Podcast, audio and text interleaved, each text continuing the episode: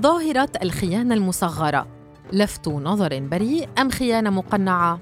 ستيفاني غانم أنا امرأة متزوجة وأحب زوجي كثيراً، هو يمنحني العطف والاستقرار، لا يبخل علي بشيء ويعاملني أفضل معاملة.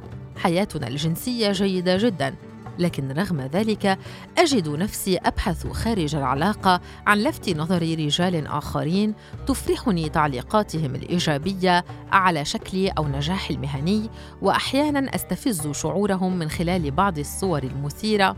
هذا الأمر يشعرني بالذنب. مع أنني لا أريد أي شيء منهم سوى ذلك وألا أسعى أن أطور أي شعور مع أي منهم هل أنا أخون زوجي؟ هذا الحديث الصادق والمضطرب في آن لفرح وهي أم لثلاث أولاد لخص حالة العديد من الأشخاص الذين يختبرون حاجات يمكن أن يحكم عليها المجتمع سلباً. لذلك تبقى سراً ولكنها تشعرهم بالذنب والخوف. الأمر الذي قد يؤثر على علاقتهم الزوجية وعلى حياتهم بشكل عام. هل الحاجة للاهتمام والإطراء المستمر من أشخاص غير الشركاء تعتبر خيانة؟ هل يجب أن يعرف شريكنا بذلك أم أن هذا الأمر يدخل ضمن خصوصية الشخص وبالتالي لا داعي للبوح؟ تتعدد تعريفات الخيانة بتعدد الأشخاص. كل يعرف الخيانة على طريقته. منهم من يلخصها بفعل التورط في علاقة جنسية مع شخص خارج الإطار الزوجي وآخرون يعتبرون آنها تتجسد في كسر الثقة بين الشريكين بهدف إشباع رغبة جنسية أو عاطفية من شخص آخر دون علم الشريك أو الشريكة.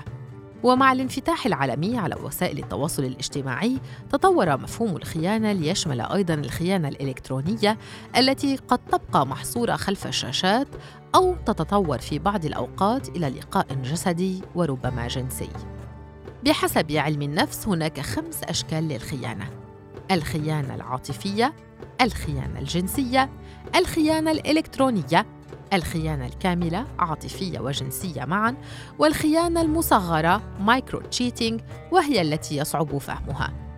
نشير هنا إلى وجود مصادر أخرى تضيف نوعين لما قد يعتبر خيانة وهما التورط بما قد يشكل ضررا على العلاقة كالإدمان أو الميسر وغيرهما من النشاطات التي تلهي أحد الشريكين وتبعده عن العلاقة الزوجية والخيانة المادية بحيث يخفي أحد الشريكين مقدراته وممتلكاته عن الآخر لأسباب لها علاقة بالثقة أو أمور أخرى.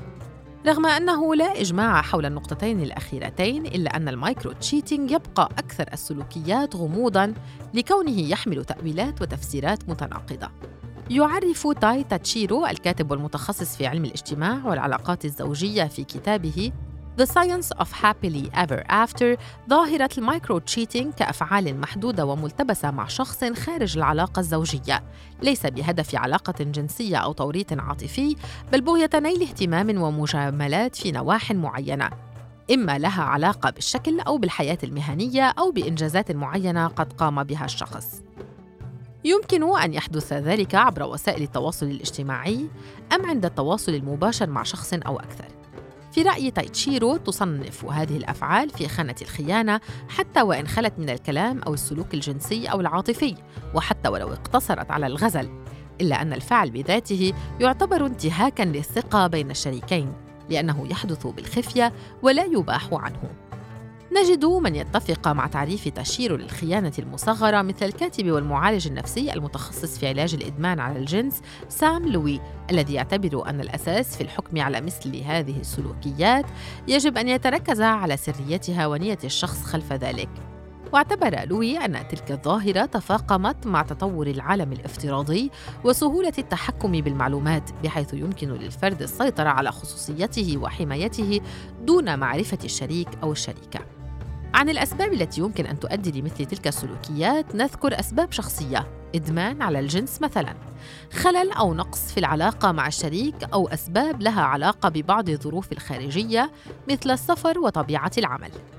ليس هناك أرقام واضحة لا عالميا ولا عربيا عن نسبة الأشخاص الذين يلجؤون للإشباع العاطفي عبر تلقي المديح والغزل.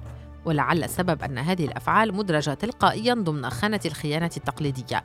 لكن الواقع أن هناك من يختلف مع آراء تشيرو ولوي وغيرهم ممن يجرمون تلك الظاهرة ليعتبرها حاجة طبيعية فردية ليست موجهة ضد الشريك أبدا ولا الهدف منها إيذائه بل تأتي نتيجة تربية منزلية لم تشبع حاجة أساسية لدى الشخص المعني الثقة الفردية بالنفس.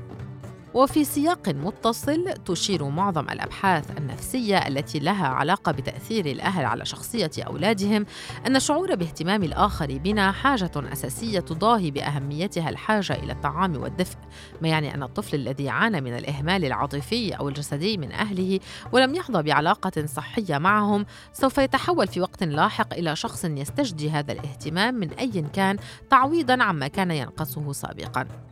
وهنا أشار المتخصص في علم النفس والعلاقات الزوجية روبرت ويلس إلى أن تلك السلوكيات لا يمكن أن تعتبر دليل خيانة وهي متعلقة بطبيعة العلاقة وخصوصيتها بين مختلف الشركاء وشدد ويلس على أهمية المصارحة بين الشريكين في حال كان أحدهما يشعر بتلك الحاجة المستمرة.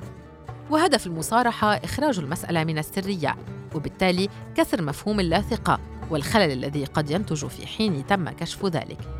وفي بحث عن أهمية الحفاظ على جزء من الخصوصية بين شريكين وما لهذا الأمر من فوائد خصوصا في الإشعال المستمر للشغف والاشتياق بينهما. فرق الكاتب بين الخصوصية والسرية المتعمدة وبين شخص وآخر في تعريفه لما يعتبر خصوصية وما يعتبر حقا للمشاركة.